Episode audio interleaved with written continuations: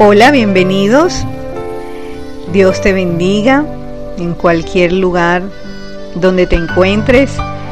Pido a Dios que tu vida, tu familia sea muy bendecida. Te saluda la pastora Ana Milena Pérez de la iglesia Casa de Avivamiento para las Naciones Betel. Estamos ubicados en la ciudad de Barranquilla, de nuestra querida nación de Colombia.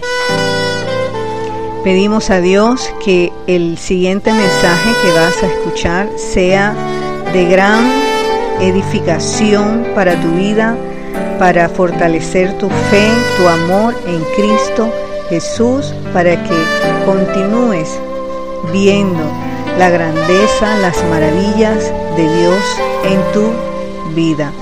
Te bendigo amado, amada.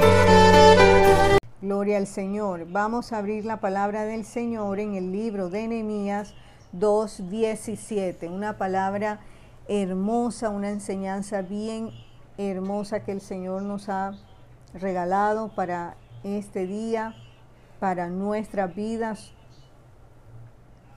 Y he, He dado ya, en otras ocasiones he hablado de Nehemías, pero este libro es tan hermoso y el Señor siempre nos enseña cosas nuevas a través de su palabra. Y este siervo de Dios tremendo, mucho que aprender, mucho que aprender de este em, líder. Nehemías 2.17. Leemos con la bendición del Padre, del Hijo, del Espíritu Santo. Les dije pues, vosotros veis el mal en que estamos, que Jerusalén está desierta y sus puertas consumidas por el fuego. Venid y edifiquemos el muro de Jerusalén y no estemos más en oprobio. Entonces les declaré cómo la mano de mi Dios había sido buena sobre mí y asimismo las palabras que el rey me había dicho. Y dijeron, levantémonos y edifiquemos. Así esforzaron sus manos para bien. Aquí está hablando Nemías al pueblo del Señor. ¿Qué había sucedido?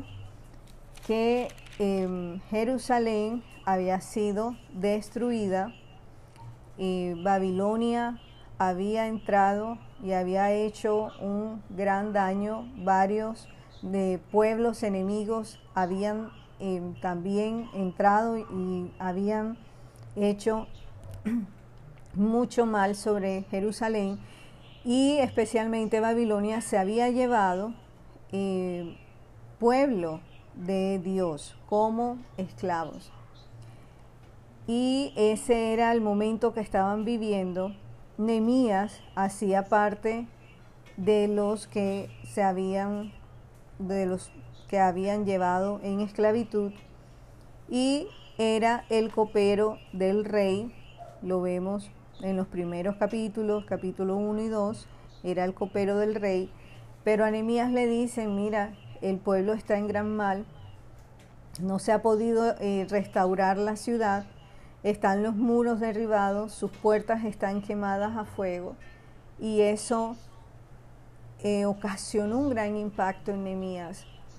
Y él empezó a orar a Dios, a humillarse delante de Dios y a pedirle que Dios le ayudara para que pudieran nuevamente restaurar a Jerusalén los muros, la ciudad. Eso era lo que estaba pasando en ese momento. Eso que estaba sintiendo Nehemías no fue del hombre. Eso fue Dios que estaba colocando en Nehemías esa solicitud, esa urgencia que Nehemías se levantara a favor de esta causa. Y Nehemías, Dios le dio favor, Dios le dio gracia ante el rey. El rey le permitió ir ya no como un copero del rey, sino como un líder, como una persona en autoridad que iba a hacer esta gran obra, esta labor. También aquí hay otra, otro datico. en ese momento que Nehemías va, Nehemías va con otras personas, pero ya en Jerusalén estaba el sacerdote Esdras con otro remanente que habían ido a restaurar también el templo. Entonces Esdras fue llamado a restaurar el templo y Nehemías fue llamado a restaurar los muros y el resto de la ciudad. Pero cuando estuvo Esdras, se levantaron unos enemigos para que para impedir que el templo fuese restaurado. Y lo más lamentable es que consiguieron detener la obra. Y pasaron alrededor de 15 años o más hasta cuando llega Nehemías. Y Nehemías, como les digo, llega con provisión, con materiales y con un grupo también de personas que iban a ayudar a levantar el muro. O sea que Nehemías también llega en un momento a dar refuerzo a lo, que estaba haciendo también el sacerdote Esdras. Y en el versículo 19 En el versículo 19 vemos que empieza una oposición, empieza una confrontación a esta labor que iba a hacer Nehemías. La situación que cada uno de nosotros pueda estar pasando, no podemos desconocer que en algún momento haya oposición espiritual, que en algún momento sintamos algún tipo de resistencia para que los objetivos, los proyectos, las metas no se den. Pero sobre todo, que el crecimiento espiritual no se dé. El enemigo se opone fuertemente a que nosotros no avancemos en la fe y en el amor a Jesús. Él se opone, se resiste de pronto cualquiera de nosotros puede estar pensándolo y viendo las cosas de manera natural. Pero aquí a través del libro de Nehemías vamos a ver que hay una oposición espiritual. Desde principios de años vengo estudiando este tema en diferentes libros, pero definitivamente eh, Nehemías a través de del libro de Nehemías lo vamos a ver mejor. Por eso este tema le he colocado el título Venciendo juntos la oposición espiritual. Saqué unas diapositivas que también nos van a ayudar a comprender mejor. Vamos a compartirlas. Venciendo juntos la oposición espiritual. Tenemos que vencer, no nos podemos rendir, no nos podemos eh, bajar los brazos y entregarnos a lo que eh, pueda estar haciendo el enemigo o desistir del sueño, de la meta que tenemos. No, tenemos que vencer y tenemos que vencer juntos, juntos, no separados juntos vamos a vencer como iglesia, como cuerpo. Gloria al Señor. Ya estamos viendo la diapositiva. La oposición espiritual hace parte de la vida cristiana. Querramos o no, hay una oposición. Hagamos o no hagamos, hay una oposición. Porque algunas personas dicen, pero si yo no me meto con el enemigo, porque él se mete conmigo? Precisamente porque nosotros tenemos una semilla que es de Dios en nuestras vidas, porque nosotros hemos sido llamados para Dios y Él se opone a que nosotros alcancemos lo que Dios tiene. Él se opone a que el propósito de Dios se cumpla en nosotros. Todos tenemos un propósito de parte de Dios. Todos hemos podido estudiar cualquier carrera, ejercer cualquier oficio, Pero hay un propósito, un llamado de Dios que nosotros vamos a cumplir. Y el enemigo se opone porque él no lo consiguió, él no lo logró. Él fue rechazado del cielo, fue lanzado del cielo. Y Él no quiere que nosotros alcancemos lo que Dios ha preparado para cada uno de nosotros. Entonces la oposición hace parte de nuestra vida cristiana. Es tan real como el mundo natural. Así como tú ahora puedes estar viéndome o viendo la persona que tienes al lado, así es el mundo espiritual. Cuando tenemos oposición a causa de nuestra fe, nos identificamos con los sufrimientos de Cristo. Miren que les digo, si es a causa de nuestra fe, no haciendo cosas malas, porque si hacemos cosas que a Dios no agradan, vamos a tener unas consecuencias y no nos iría bien.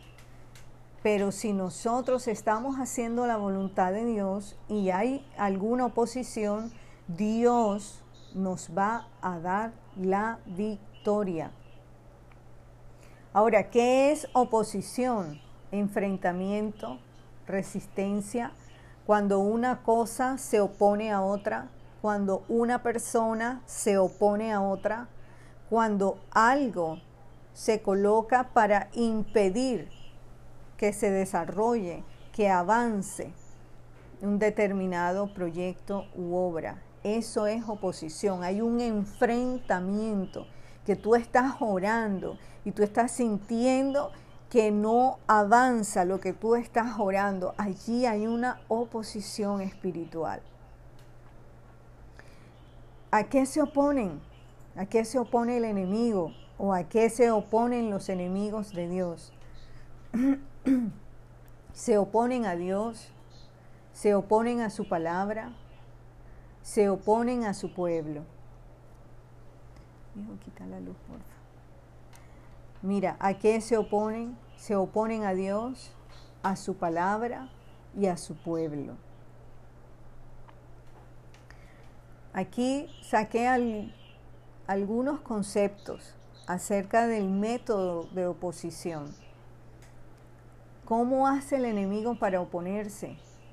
Algunas personas em, pensarán que el enemigo se les va a presentar con su, con su trinche y toda su maldad. No. Él se presenta o él se manifiesta de diferentes formas. Incluso dice que se puede disfrazar como ángel de luz. De pronto puede venir a tu vida una persona aparentemente muy agradable, pero no viene de parte de Dios. Él que usa la mentira y el engaño. Empieza a traer palabras de mentira y palabras que van en contra de lo que aquí está escrito. De pronto estás pasando un momento muy difícil y llega tu pensamiento, tú estás solo, tú estás sola, el Padre te desechó, estás desamparado, no vas a poderlo lograr o eres un inútil, o eres débil, eres frágil, no te van a salir las cosas bien y empieza el enemigo a bombardear. Y pronto hay alguna mujer que quiere tener hijos y empieza ese bombardeo, no vas a tener hijos. Tú no naciste para tener hijos, no lo vas a conseguir. La salud, siempre vas a estar enfermo, siempre vas a estar allí em, sometido a la dolencia física. Tú no vas a recibir sanidad. No, eso, esos pensamientos no son de Dios. Y esos son dardos de fuego que el maligno manda. Pero nosotros en el nombre de Jesús los desautorizamos y los echamos fuera fuera de nuestra mente, fuera de nuestro entorno. Empieza con engaños, calumnia, vituperio. Acuérdense todo lo que vivió nuestro Señor Jesús cómo fue vituperado, cómo fue calumniado. A veces las personas son calumniadas y reaccionan de una manera no adecuada. Recordémonos que Jesús todo eso lo vivió y cómo Él venció. Orando, buscando al Señor, hablando cuando debía hablar y con las palabras que debía hablar. También el enemigo intimida.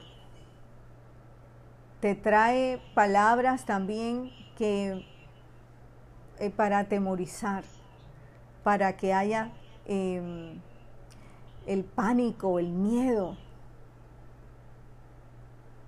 Todo eso son estrategias del enemigo. De pronto estás pensando en hacer algo y te dice, no, no lo hagas, porque, y si sucede esto, entonces te trae la duda o la confusión y no te deja avanzar. También él usa de sobornos. Soborno, eh, soborna a otras personas para que vengan y hablen mal. Todo esto estaba pasando aquí en Nemías, eso lo vamos a ver. La palabra también dice que el enemigo por la multitud de sus contrataciones se dañó su corazón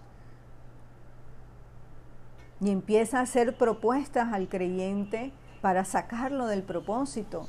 Ve en ti un don y te dice, mira, pero tú aquí estás perdiendo porque tú puedes usar este don de esta manera y te va a ir mejor.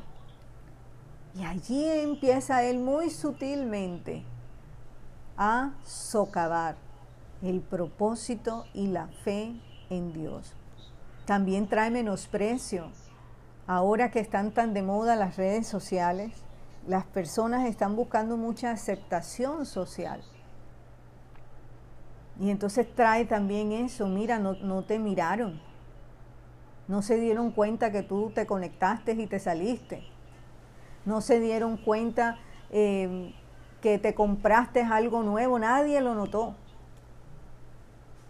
Empieza el enemigo allí a bombardear a bombardear, a bombardear, para que la persona se vaya sintiendo mal, vaya perdiendo el gozo, vaya perdiendo la alegría, se vaya sintiendo cosas en su corazón hacia otros.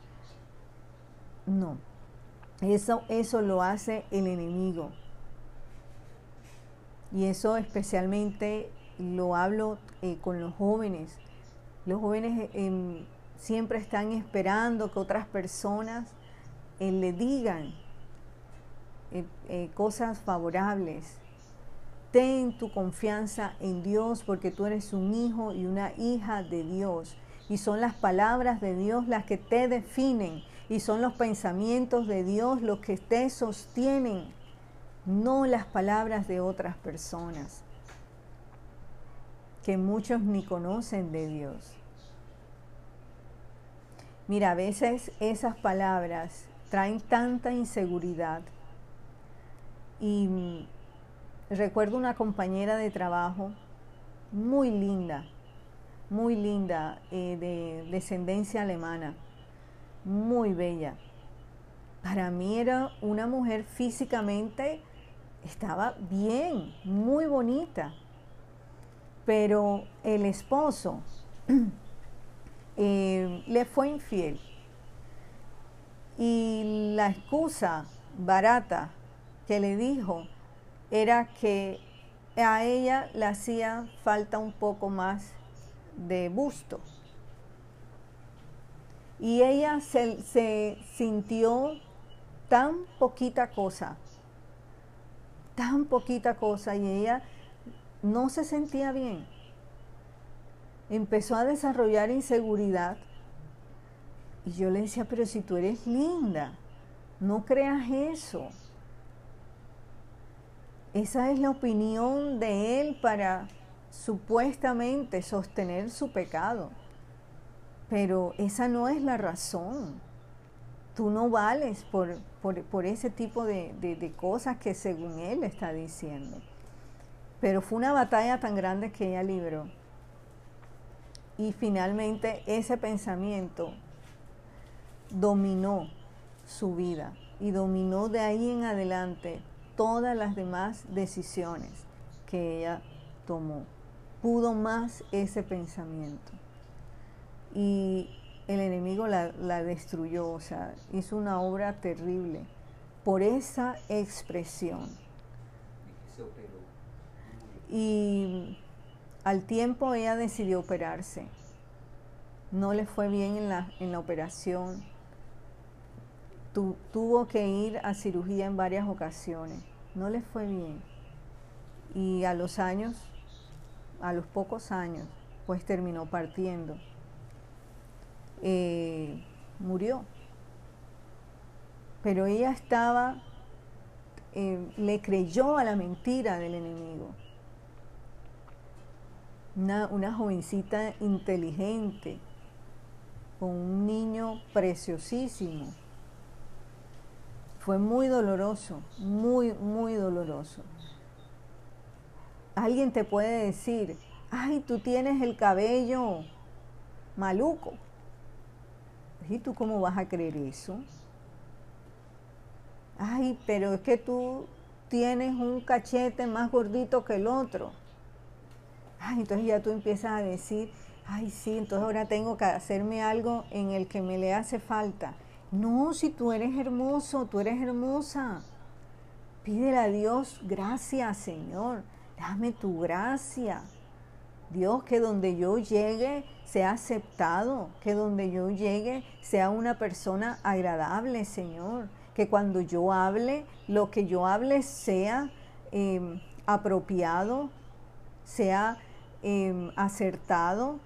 Revélame, Señor, para dar una opinión acertada, que yo pueda decir algo que los demás no están viendo que es importante tener en cuenta. Dios te va a ayudar. Dios te va a ayudar. Pero no recibas ni creas esas palabras que vienen a traer inseguridad a tu vida. A veces muchas de esas palabras salen de un corazón envidioso. Y lo que hace es bajarte el ánimo y bajarte el ritmo y el impulso que tú traes. Unos jóvenes estaban hablando de unos regalos en Navidad. Y un joven había pedido algo muy especial. Y los otros jovencitos decían, pero ¿por qué pediste eso? Has debido pedir tal cosa. Y lo que él, ese muchacho estaba sugiriendo era algo mucho menor. Pero este joven había pedido eso, era algo que él quería.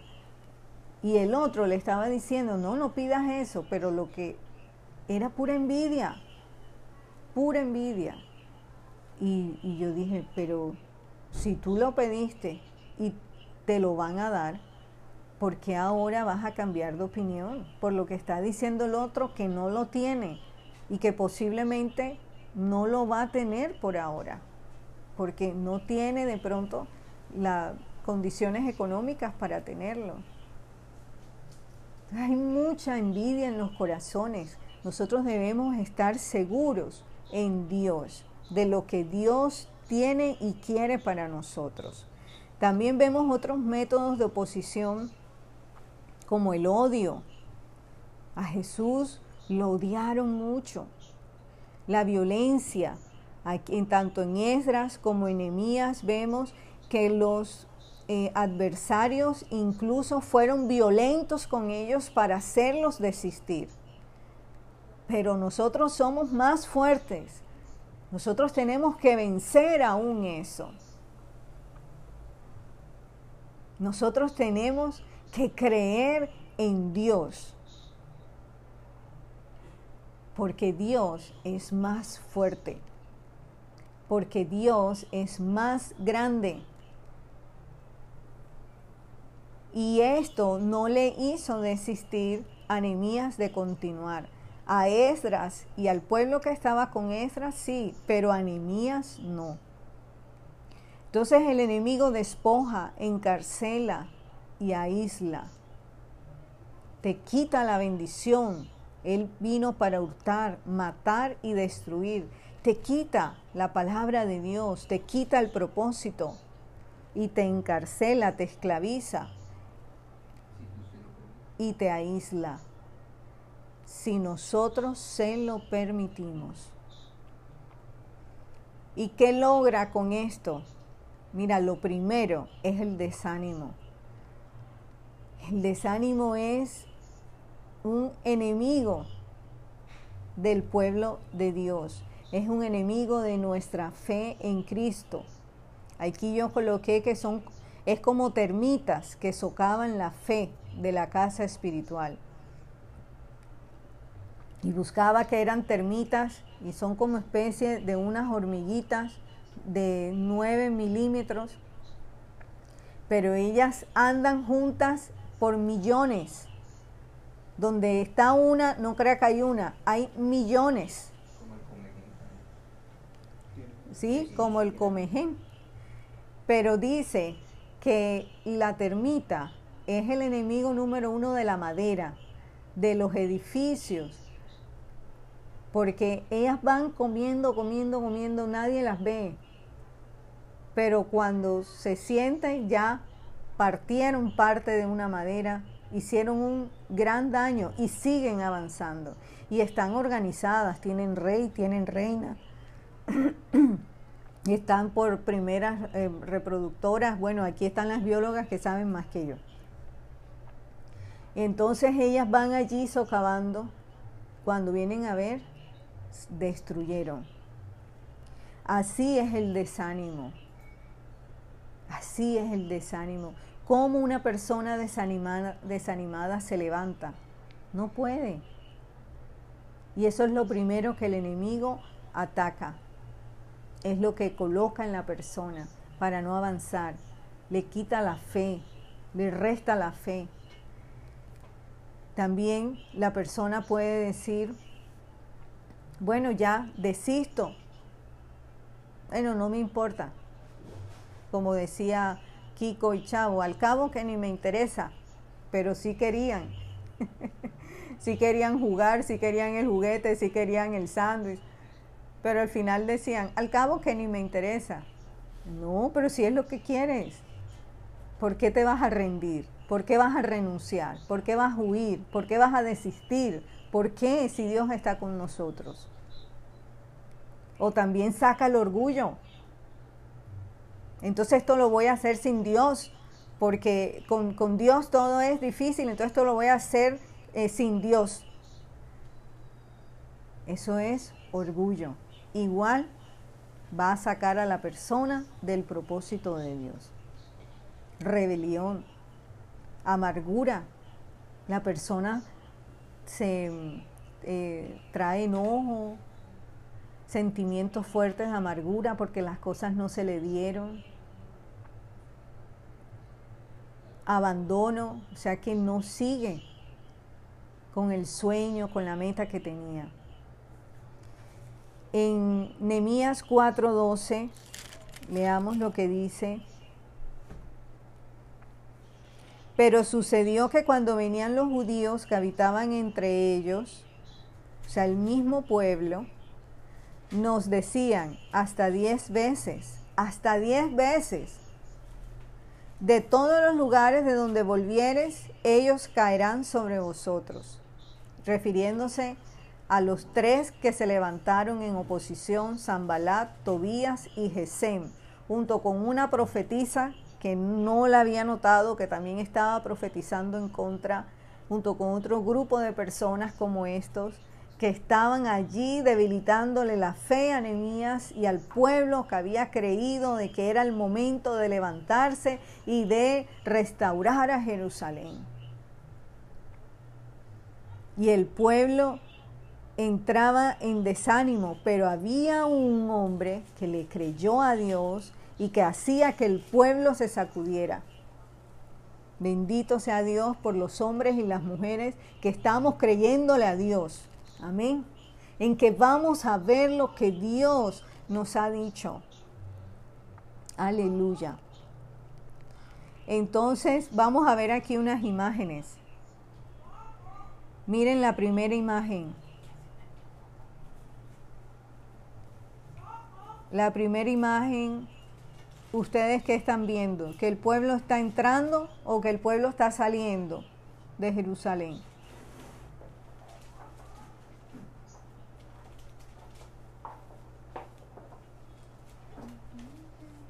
El pueblo está como? Está saliendo. Allí los llevan esclavizados. ¿Sabes? Cuando yo vi esto, me dio mucha tristeza. Porque todo esto lo ha vivido el pueblo de Israel a causa de la desobediencia. A causa de la desobediencia, cuando uno ve los documentales de la época de Hitler, da tristeza. Y aquí va el pueblo, míralos cómo van, todos tristes, con las manos hacia adelante algunos, con cadenas. Eso es lo que hace el enemigo. Y luego, miren ese, ese principado que está ahí, ese gobernador que está ahí sobre el caballo. Eso es un gobernador del pueblo enemigo. Y luego toda esa ciudad la queman, la destruyen. Ellos empezaron a, tirar em, cosas fuertes contra los muros para quebrarlas, para romperlas. Y si vemos la foto que está ahí al ladito, mira cómo está prendida en fuego. Esa, eso es una rabia que tiene el enemigo contra el pueblo de Dios. A veces el creyente lo toma como algo menor. No. Por eso hay que estar metidos con Dios, orando siempre, para que sea Dios el que esté rodeando nuestras vidas, protegiéndonos de todo todas esas artimañas del enemigo. Él no te quiere ver con un hogar, Él no te quiere ver con unos hijos, no quiere que los hijos salgan adelante y también crean en Dios y también se vuelvan letales contra el enemigo. Él no quiere eso. No quiere que goces de buena salud. Pero Dios sí. La palabra de Dios dice, amado, yo quiero, yo deseo que tú seas prosperado en todas las cosas y que tengas salud y que seas prosperado así como prospera tu alma. O sea que también va de la mano de nuestra fe, de nuestra comunión espiritual. Entonces, ¿qué vamos a hacer? Si hay una meta, un proyecto que tú tienes, hay una promesa que Dios te ha dado no se ha dado todavía. Estás allí en, confrontación, hay un enfrentamiento. ¿Qué vas a hacer? Vamos a hacer como hizo Nehemías. Mira la palita esta, que ya nos está dando una señal. Vamos a levantarnos como Nehemías, a buscar a Dios y a tomar manos a la reconstrucción si es el caso de alguien o a construir si es el caso de otra persona. Pero vamos a ver lo que Dios nos ha prometido. Mira, aquí les traigo este personaje que creo que es el personaje del mes. Y para aquellas damas que están orándole al Señor por un siervo, mira, que Señor, mándame uno así como Nehemías.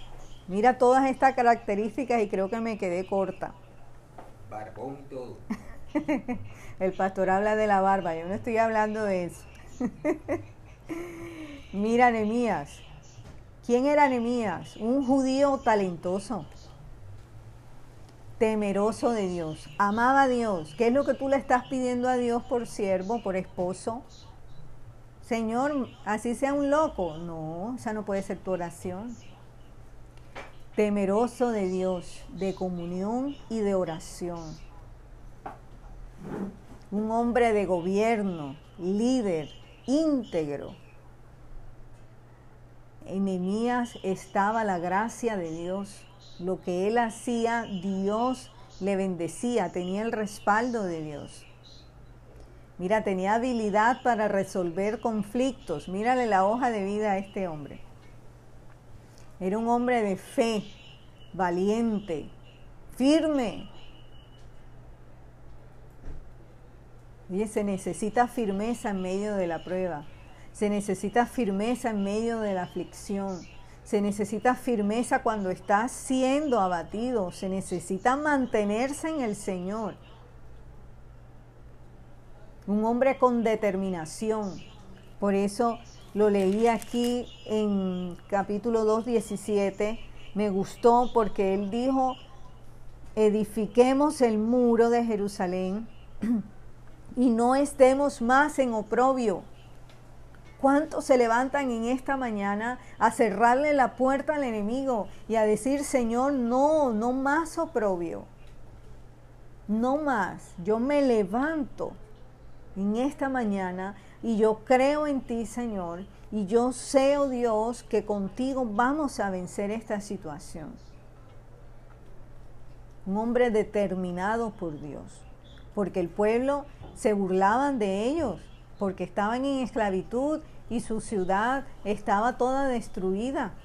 Entonces hacían, eh, se avergonzaban, los avergonzaban, los menospreciaban, los vituperaban, porque para, para otros eran como un, un pueblo ya, un despojo, como si, si ya en ellos no hubiese esperanza, ya tú no te vas a levantar decían los enemigos. ¿Cómo que ustedes se van a levantar si ya ustedes fueron destruidos? No. Para aquel, para aquel que cree en Dios, la última palabra la tiene Dios. Y este hombre también me gustó, mira, es de buen ánimo, inspirador, de buen ánimo, para poder levantarle la fe, el ánimo a este pueblo inspirador. ¿Qué decía Nehemías? Para que el pueblo creyera nuevamente en Dios y soñara que iban a tener nuevamente su ciudad. Un hombre visionario. Nehemías se levantó en la noche y empezó a ver qué podía hacer, cómo, cómo era que iban a volver a construir. Estas puertas fueron quemadas. ¿Qué tan, eh, qué tan grave fue el daño? Cuál es el material que necesitamos, aquí qué es lo que vamos a levantar. Y cuando ya esto esté de pie, vamos a hacer los muros más grandes, más gruesos, más fuertes. Y para cuando esto esté de pie, vamos a hacerlo así. Hombre visionario, ¿quién te está quitando el sueño? No me refiero al dormir, me refiero a soñar, a creerle a Dios por nuevas cosas. Inteligente, ingenioso, organizado, responsable y trabajador. Me gustó eso, un hombre responsable y trabajador, creativo, compasivo. Cuando él escuchó que el pueblo estaba así, que la ciudad no se había restaurado, él lloró, se afligió delante de Dios, un amor por las almas oye, flexible, que se adapta fácil a los cambios. A veces el creyente es el que más se demora en adaptarse. Eh, sí, la palabra resiliencia. Es el que más em, trabajo da para adaptarse a los cambios. No. Nos cambiaron de pronto. Eh, el lugar, no sé, bueno, hagamos de ese lugar también un lugar mejor. Ese sitio de trabajo, ese escritorio, esa oficina. Porque Dios está con nosotros. Se adapta fácil pasamos de la presencialidad a la virtualidad. No es que yo quiero presencial, bueno, pero ahora debemos estar virtual. O si ya ahora ya no es virtual, sino otra vez presencial. Nos adaptamos porque Dios está con nosotros y Dios nos va a ayudar. Perseverante, constante. Mira, hay un hombre de resultados. Cuando el jefe te encomienda algo, da los resultados esperados.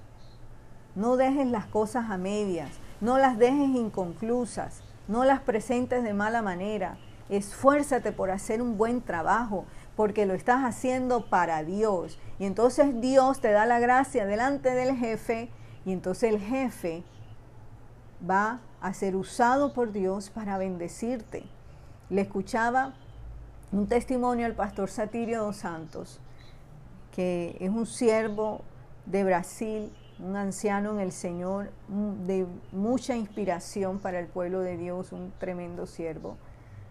Él está aquí hace muchos años haciendo una obra hermosa en Cúcuta, pero cuando él eh, se casó y la esposa estaba embarazada del primer hijo o hija, no recuerdo, su primer hijo, y las condiciones económicas cambiaron en la zona donde ellos vivían y él después de tener una profesión le tocó trabajar en una construcción de obrero, a tirar pala.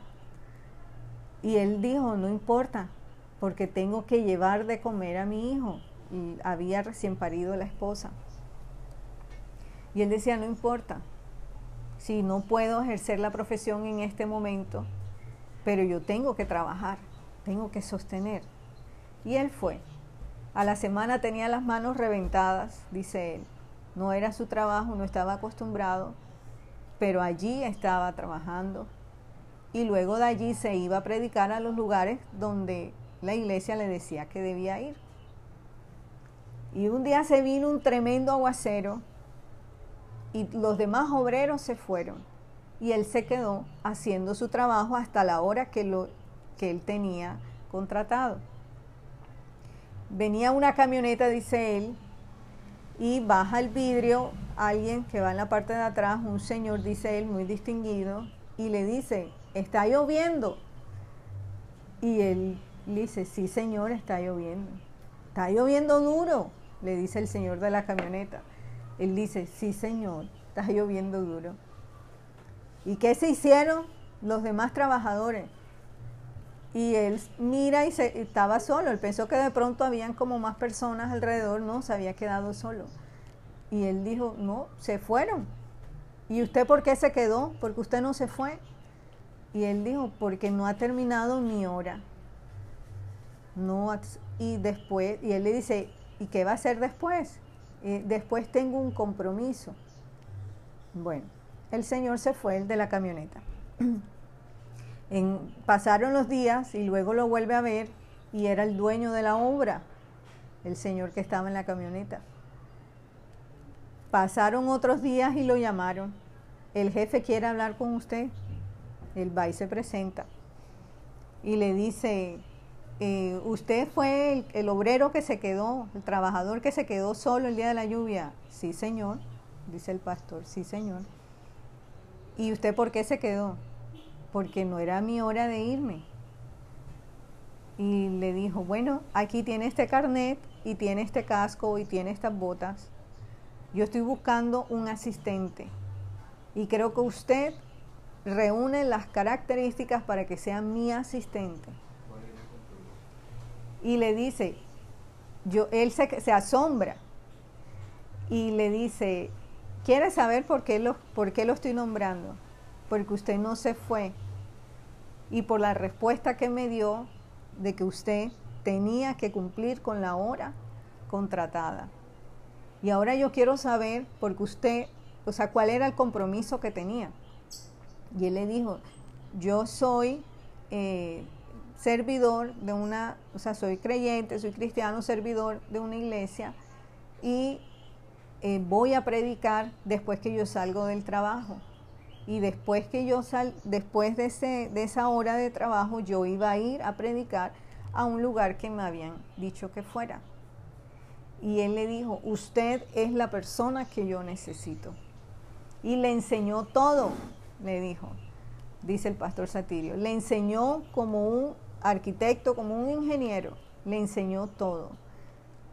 Y dice que eso le ha ayudado para construir muchas obras para el Señor, tanto en Brasil como aquí en Colombia, como en otros países donde han llegado. Todo obra para bien, todo obra para bien. Dios abre caminos, Dios da la gracia. ¿Cuántos lo creen? ¿Cuántos creen que Dios va a abrir caminos para ustedes? que Dios va a abrir puertas para ustedes, para los hijos, para el esposo, para la esposa. Dios lo hace. Me gustó esto de Nehemías, un hombre de resultados. Avancemos. ¿Cómo vencemos la oposición espiritual? Apocalipsis 12, 11 dice, y estos le han vencido por la sangre del cordero. Apocalipsis 12, 11. Estos le han vencido por la sangre del cordero y por el testimonio de su palabra, porque no se rindieron. En otras palabras dice el texto, porque no se rindieron, lucharon, lucharon hasta el final. Y así es el pueblo de Dios. El pueblo de Dios no es el primero que sale corriendo en la adversidad, porque el pueblo de Dios sabe que Dios está con nosotros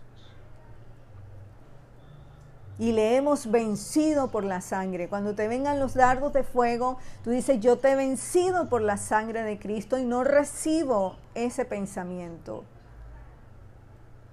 Y yo creo en la palabra de Dios y la palabra de Dios dice que esta enfermedad no es para muerte. Y no moriré, sino que viviré para contar las maravillas de Dios. Bendito sea el Señor. Miren la obra, cómo quedó, cómo estaba antes, cómo había quedado la ciudad, mira, toda destruida. Y mira cómo está, obvio, ya han pasado muchos años, esta foto es más actual, pero Nemías con el pueblo que creyó a Dios levantaron nuevamente la ciudad. mira allí cómo estaba antes y cómo está ahora. Esta es una de las puertas, una de las entradas. Sí se puede, sí se puede. Hay que creerle a Dios. Reconstrucción de las murallas de Jerusalén, una gran obra. Ahora, ¿cómo vencemos? Siete puntos rápidos les voy a compartir. Primero, identificamos si lo que estamos haciendo es la voluntad de Dios. No vamos a iniciar algo que no sea la voluntad de Dios. Tenemos que revisar si es o no es de Dios.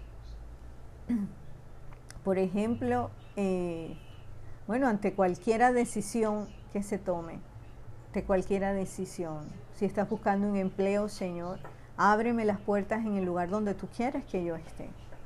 A donde sea, las decisiones que tomen de de parejas, de, hacer proyectos, si van a, emprender negocios, todo, todo, todo puesto en las manos de Dios. Eh, dice en el capítulo 1.10, que es cuando Nehemías le ora a Dios, o sea, Nehemías estaba haciendo la voluntad de Dios.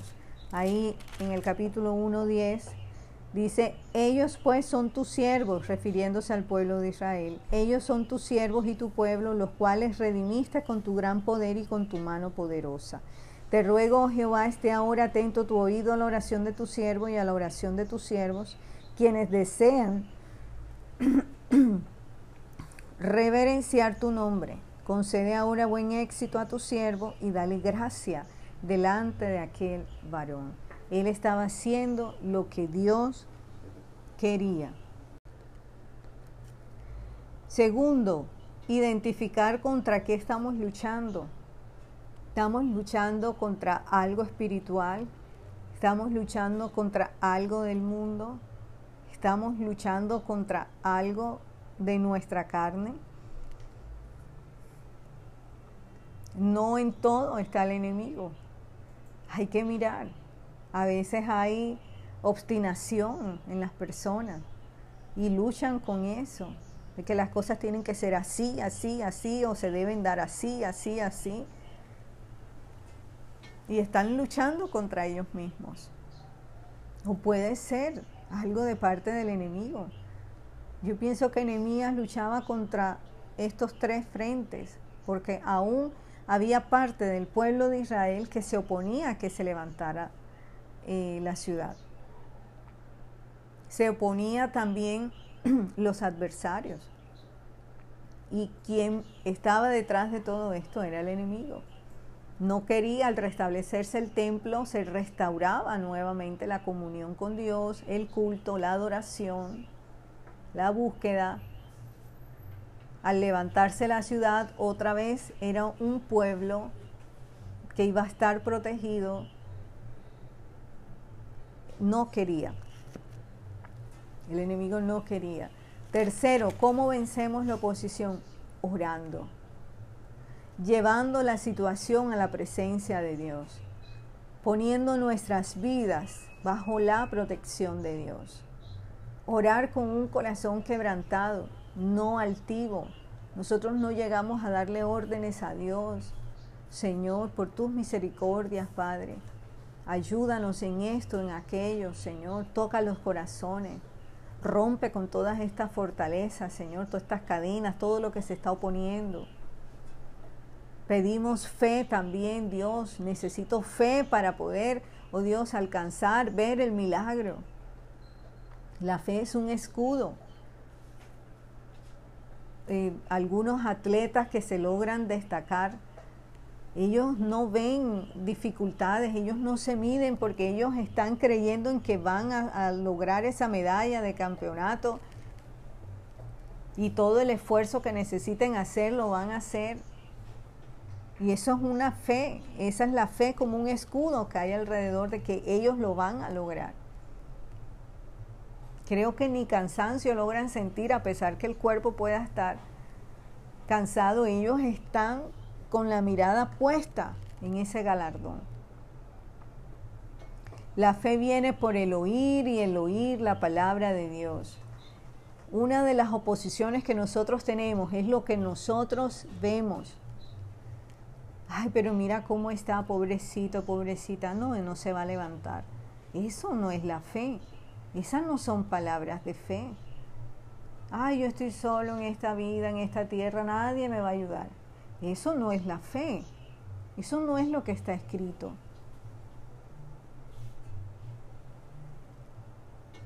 Esa es una batalla fuerte y ahora mi dolor, mi dolencia, mi enfermedad. ¿Quién dijo que eso era nuestro?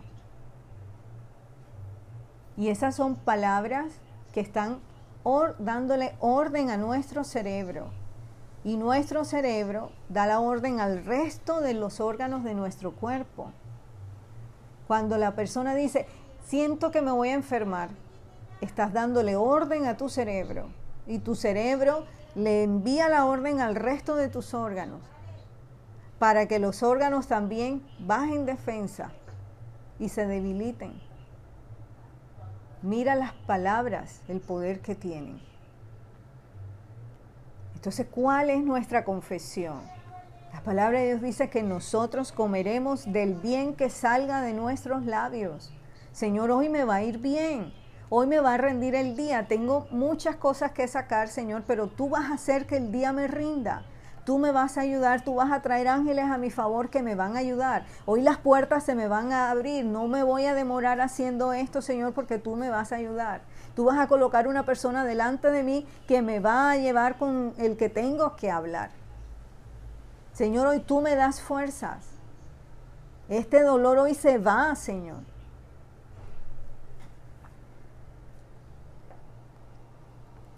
Aquí coloqué la venganza de Dios porque a veces algunos creyentes reciben eso en su corazón de estar vengándose. Eso déjenselo a Dios. Dios se encarga de ajustar a cada uno. En la oración también vamos a pedir guía y revelación, Señor. ¿Cómo salgo de este problema? Dios, ayúdame. ¿Cómo salgo, Señor? Dame la humildad para reconocer, oh Dios, cuando me equivoco y dame la fortaleza para corregir y dame la, la, fortaleza para levantarme y la sabiduría para corregir donde me haya equivocado. Señor, muéstrame cómo me levanto, cómo trazo un plan. Enemías capítulo 4:13 dice que entonces, ¿qué hizo Enemías? Nehemías identificó que había ciertas personas que eran débiles en la fe. Y él dijo, por aquí se puede meter el enemigo. ¿Y qué hizo? Reforzó. Dice que entonces por las partes bajas del lugar, detrás del muro y en los sitios abiertos, puse al pueblo por familias, o sea, donde él vio que era una zona vulnerable para que el enemigo entrara, allí reforzó y puso familias. Puso al pueblo por familias. Mira, con espadas, con lanzas y con arcos porque el pueblo de Dios debe usar también la armadura de Dios. Los enseñó a defenderse, hermanos. Nosotros no somos un despojo de Satanás.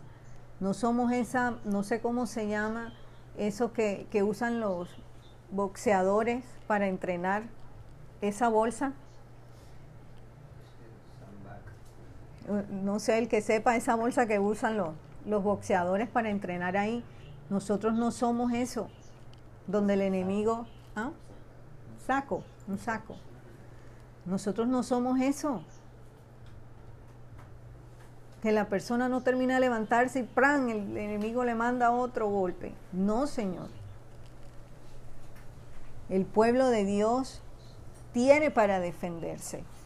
Apocalipsis 12:11, apréndaselo. Apocalipsis 12:11 y yo le he vencido por el poder de la sangre de Jesús y por el testimonio de su palabra y yo me niego, me resisto a esto que el enemigo está colocando. Fortalecer áreas débiles, 4.20. En el lugar donde oyeres, mira, esto me gustó muchísimo. Nemías les dijo, en el lugar donde oyeres el sonido de la trompeta, porque al lado de Nemías iba el que tenía la trompeta. En el lugar donde oyeres el sonido de la trompeta, reunidos allí con nosotros, nuestro Dios peleará por nosotros. Como era muy grande lo que tenían que reconstruir, quedaban distanciados unos de otros. Entonces Nehemías dijo, necesito a alguien que toque, que dé señales de alarma. Mira lo ingenioso de Nehemías, porque como ellos venían y atacaban, y ya habían hecho años atrás que la obra cesara con Esdras, Nehemías dijo, no nos va a suceder lo mismo. Cuando suene la trompeta, en otra versión dice, cerremos filas. Me gustó esto, cerremos filas. Cuando haya una alarma, cuando haya una amenaza, cuando haya un algo de ataque, una señal de ataque de parte del enemigo, cerremos filas, nos unimos, nos rodeamos y juntos combatimos. A veces sucede algo en el hogar y cada uno toma una posición diferente y un hogar dividido no prospera nunca, nunca. Pero si algo sucede en el hogar, todos juntos, todos juntos a orar. Desde el más pequeño hasta el más grande, todos juntos a orar, porque los niños también hay que enseñarles a orar no van a batallar tal vez como un adulto con la misma eh, conciencia o conocimiento, pero tienen fe. Tienen fe. Entonces, ante una amenaza, cerremos filas, unidos, unidos. Hay familias que no salen adelante porque están divididas, hay desunión y cada uno busca su propio interés. Hay una familia conocida. Em, el papá sufrió eh, algo físico en su salud. Su esposa, sus hijos se unieron en oración, lo rodearon, le apoyaron y cada uno puso lo suyo. Y, preguntábamos, ¿cómo están haciendo para comer? El, el hijo, que es un jovencito, él está haciendo el almuerzo y nos manda porque estaban en la clínica. Y cada uno hizo lo suyo. La hija puso lo suyo, la esposa puso lo suyo. O sea, cada uno cerraron filas, unidos, unidos. Y salieron adelante, gracias a Dios. Y nosotros, y cada uno de nosotros, si alguien está pidiendo oración, la mamita de Ibe está eh, con, algunas dolencias por la vesícula le está allí molestando. Oremos por Iva y por su mamá. Oremos por la familia, que Dios obre allí un milagro, que Dios tome control de todas las cosas, que allí Dios intervenga. La persona que esté pidiendo oración, cerremos filas y oremos, oremos. No es momento de, sacar el espíritu de sospecha, como digo yo, que fue por esto, que fue por el otro. No, el hermano está necesitando oración. Necesitamos orar los unos por los otros. Compartía también la hermana Lorena el jueves. Mira esta imagen tan hermosa, el punto 5. Esta es una frase que se la escuché a un siervo de Dios. Oración. Me gustó orando y trabajando, acción, orando y acción, orando y acción. Allí está Nehemías clamándole a Dios. Cómo Nehemías venció la vergüenza, porque los estaban avergonzando, el, oprobio, el menosprecio, con oración y determinación. Cómo venció las amenazas de, de violencia, con oración y también siendo estratégico, como lo acabamos de ver, reforzando las zonas donde debía reforzar, equipando al pueblo, armándolo para que se defendiera. Cómo Nemías venció el desaliento y el temor. ¿Cómo lo venció? Orando y dando palabras de ánimo, de aliento y preparándose.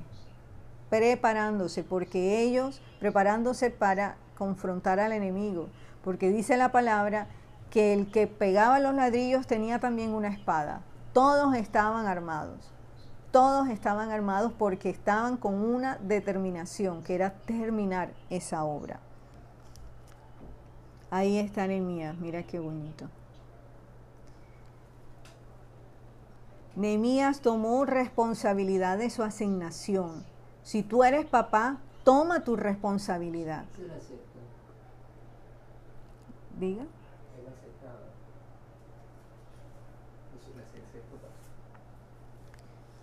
Cinco. Eh, tomó responsabilidad de su asignación y ejecutó. Oró y dio las armas al pueblo. Les puso armadura, como dice Efesios 6. También reconstruyó su parte. Mira, Nehemías 5:16 lo podemos leer También en la obra de este muro restauré mi parte y no compramos heredad y todos mis criados juntos estaban allí en la obra. O sea, Nehemías renunció a su parte. Pero aquí lo que te quiero decir es que él reconstruyó, él reconstruyó su parte. O sea, que no solamente fue el líder que dio órdenes, que organizó, no, él también trabajó, él también hizo parte de la obra. Y como les decía, si el papel tuyo es de papá, es de, la cabeza, asume tu responsabilidad. Si eres mamá, asume tu responsabilidad, tu rol. Los hijos asuman su rol.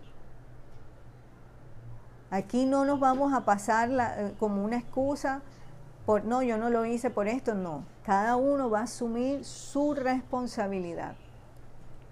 Así como nos lo enseña el Señor a través de Nehemías.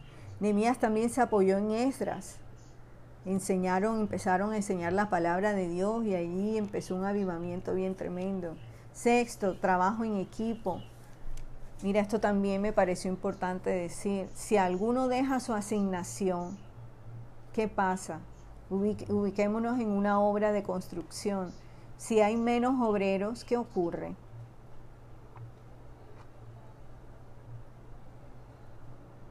Si hay menos obreros,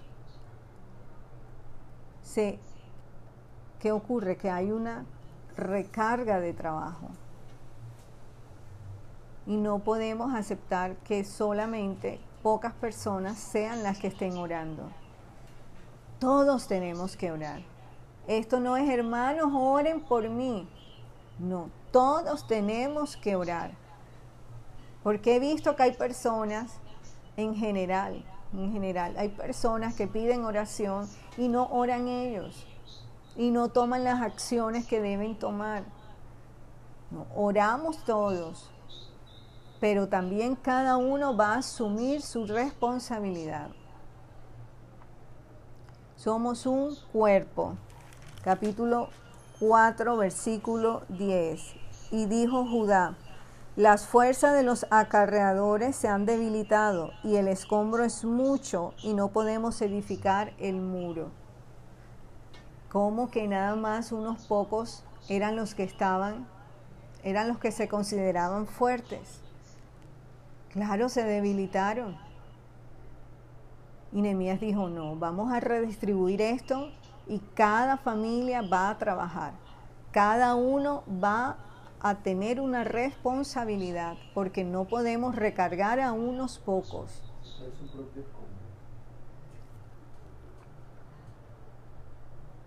Y el escombro era mucho, dice aquí la palabra de Dios. Atentos al sonido de alarma, unidad, cerremos filas, nadie renuncia, nadie huye. Y séptimo, permanecer. Permanecer. Nehemías dijo, no cedo, no renuncio, no entrego. Vamos a permanecer con una actitud y la posición de guerra, orando, atando, desatando, creyéndole a Dios, obedeciéndole a Dios, actuando. Aquí coloco, ¿cuál es tu actitud? ¿Cuál es nuestra actitud? ¿Somos de los que esperamos? No, hermano, yo aquí estoy esperando, pero ¿y qué estás haciendo? No, aquí esperando.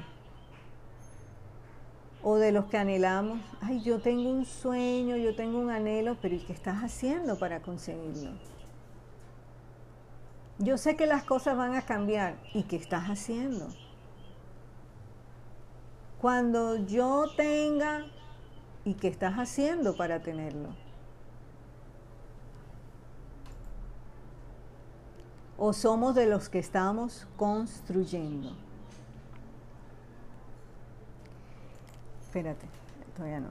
Mira eh, algo, porque Nehemías recibió tantos ataques y en el capítulo 6 vemos que vino una persona del pueblo judío y le dijo a Nehemías, capítulo 6, versículo 10, reunámonos, dice, vine luego a casa de Semaías, hijo de Delaía, hijo de Metabel, estoy capítulo 6, versículo 10, porque él estaba encerrado, el cual me dijo, Reunámonos en la casa de Dios dentro del templo y cerremos las puertas del templo porque vienen para matarte. Mira qué tal esa amenaza. Vienen para matarte, enemías. Encerrémonos. Esta noche vendrán a matarte. No, el Señor reprenda eso. Y Nehemías dijo, entonces dije, ¿un hombre como yo ha de huir? ¿Y quién que fuera como yo entraría al templo para salvarse la vida? No entraré. Y entendí que Dios no lo había enviado, sino que hablaba aquella profecía contra mí porque Tobías y Zambalat, que eran parte de los enemigos, lo habían sobornado. Porque fue sobornado para hacerme temer y que pecase y le sirviera de mal nombre con que fuera yo infamado. Acuérdate, Dios mío, de Tobías y de Zambalat, conforme a estas obras que hicieron.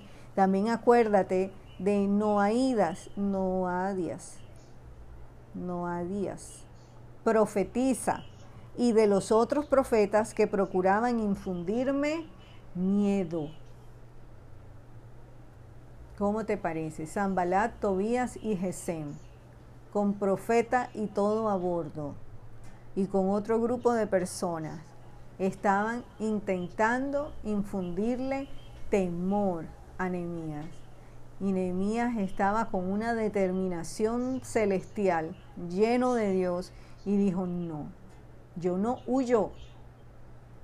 Aquí con las botas puestas, guerros, guerreo, peleo aquí con las botas puestas, pero yo no huyo. Nosotros no somos de los que huimos. Aquí seguimos con el Señor, pero no damos un paso atrás, damos dos adelante.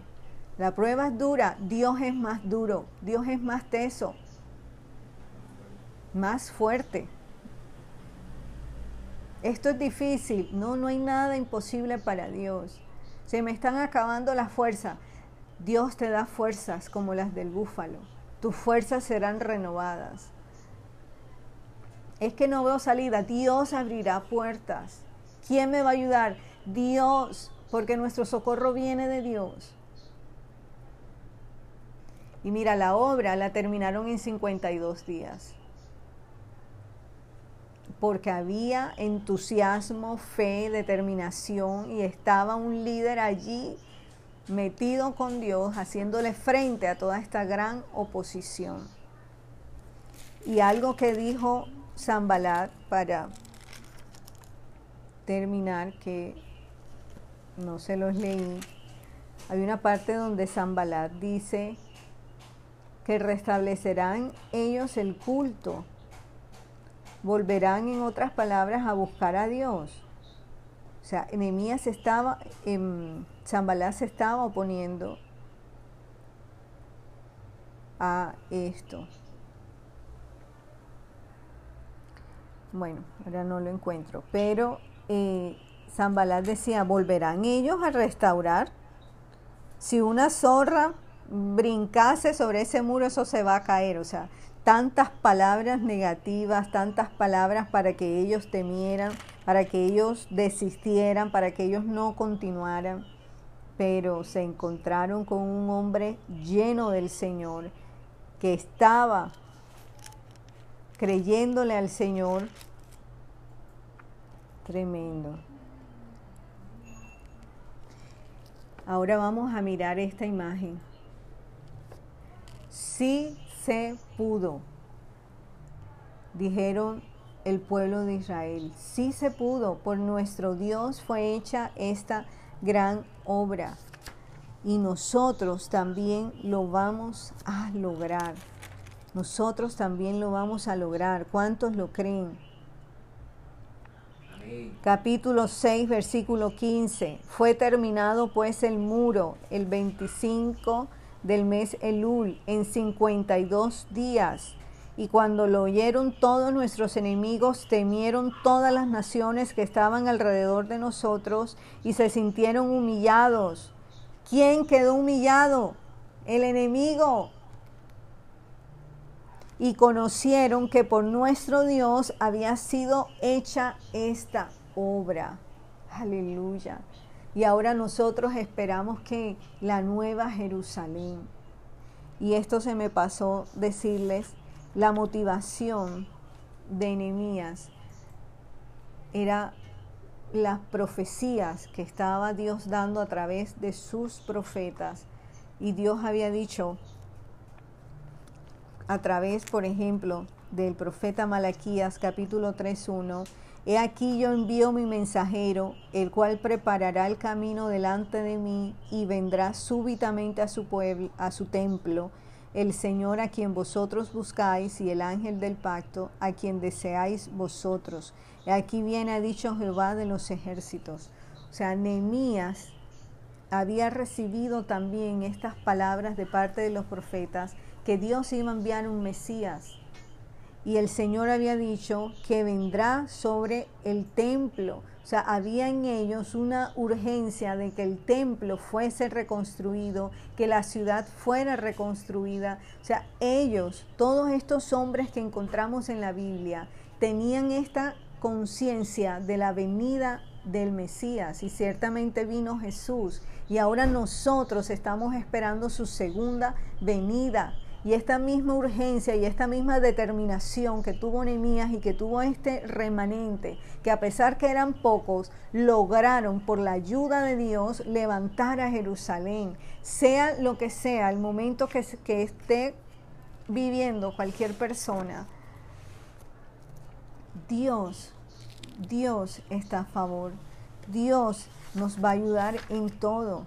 Dios nos va a ayudar en todo porque Él es bueno, Él es bueno. Vamos a salir adelante, vamos a avanzar. No dejes de creer, no dejes de soñar, no le creas al enemigo. Es a Él al que le tienes que cerrar las puertas. Si lo que se haya levantado para dividir en el hogar, lo que se haya levantado para sacar a un miembro de la familia, oponte a eso. No es que vas a coger al familiar a sartenazos, no. Es en oración atando, atando todo eso que se ha levantado, atando, si es enfermedad, si lo que sea, si hay ruina, si hay escasez, si hay falta de trabajo. Mira, donde hay oración no hay falta de trabajo, porque Dios abre puertas. Dios abre puertas. El que está orando, Dios bendice la mano diligente. Y el que quiere trabajar, Dios le abre puertas.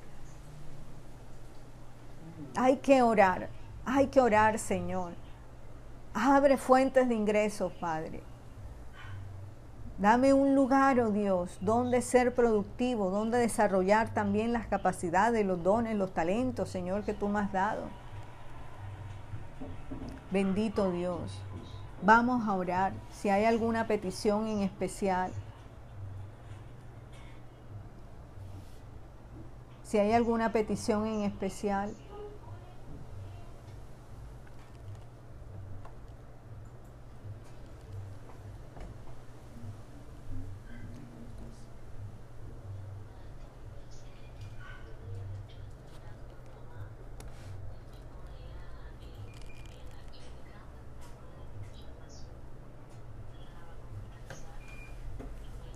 Bendito Señor, damos gracias a cada una de las personas, oh Dios, que siguen, Señor, estas enseñanzas, oh Dios, que tú das, porque vienen de ti, Señor, para fortalecer a tu pueblo.